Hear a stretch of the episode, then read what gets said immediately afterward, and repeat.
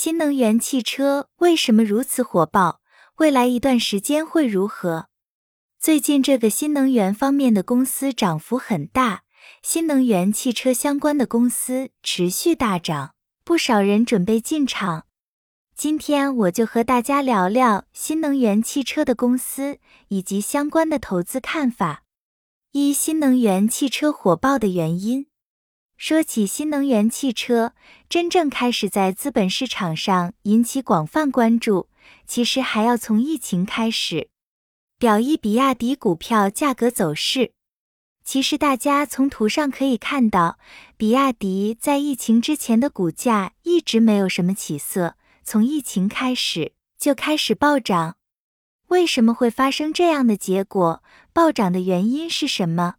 我们说，资本市场反映的是预期，在真正的结果到来之前，资本市场就会反映出来。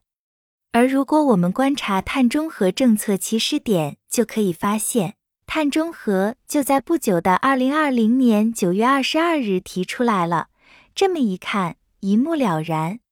我个人认为，新能源汽车最近这两三年的爆火，原因主要在以下几点。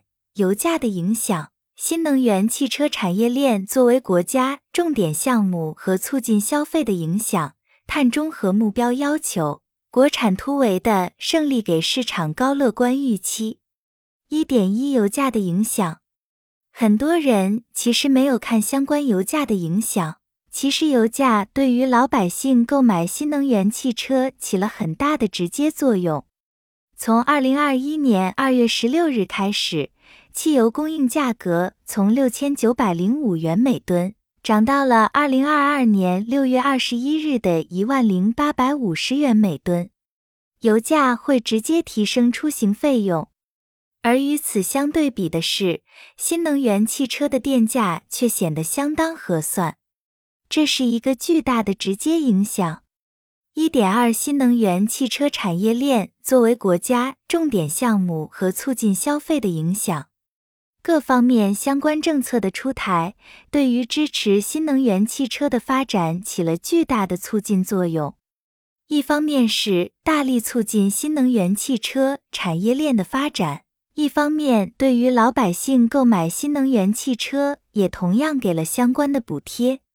一点三碳中和目标要求，如果我们看碳中和的要求，就知道燃油车对于空气污染的影响。会在未来逐渐消除，而燃燃油车消失的同时，就是新能源汽车的增加。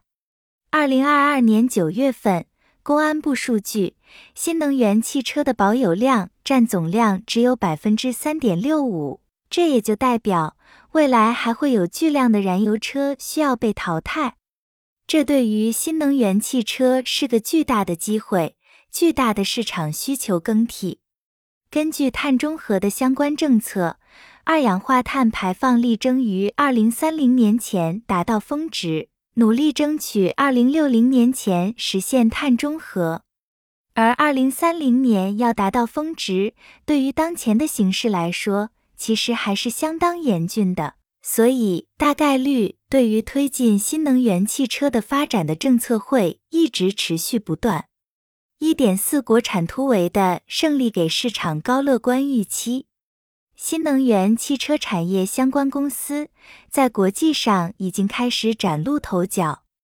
过去十多年间，比亚迪的电动客车和出租车的足迹已遍布全球六大洲、五十多个国家和地区、三百多个城市，其中各类纯电动大巴在全球累计交付超过六点八万辆。在欧洲，比亚迪纯电动大巴已在二十多个国家的一百多个城市运营，累计销量超过两千台，占据欧洲纯电动大巴市场百分之二十的份额，排名第一。在美洲，比亚迪的业务范围已覆盖约二十个国家，并在美国、加拿大、巴西、智利和哥伦比亚等主要国家设有分公司。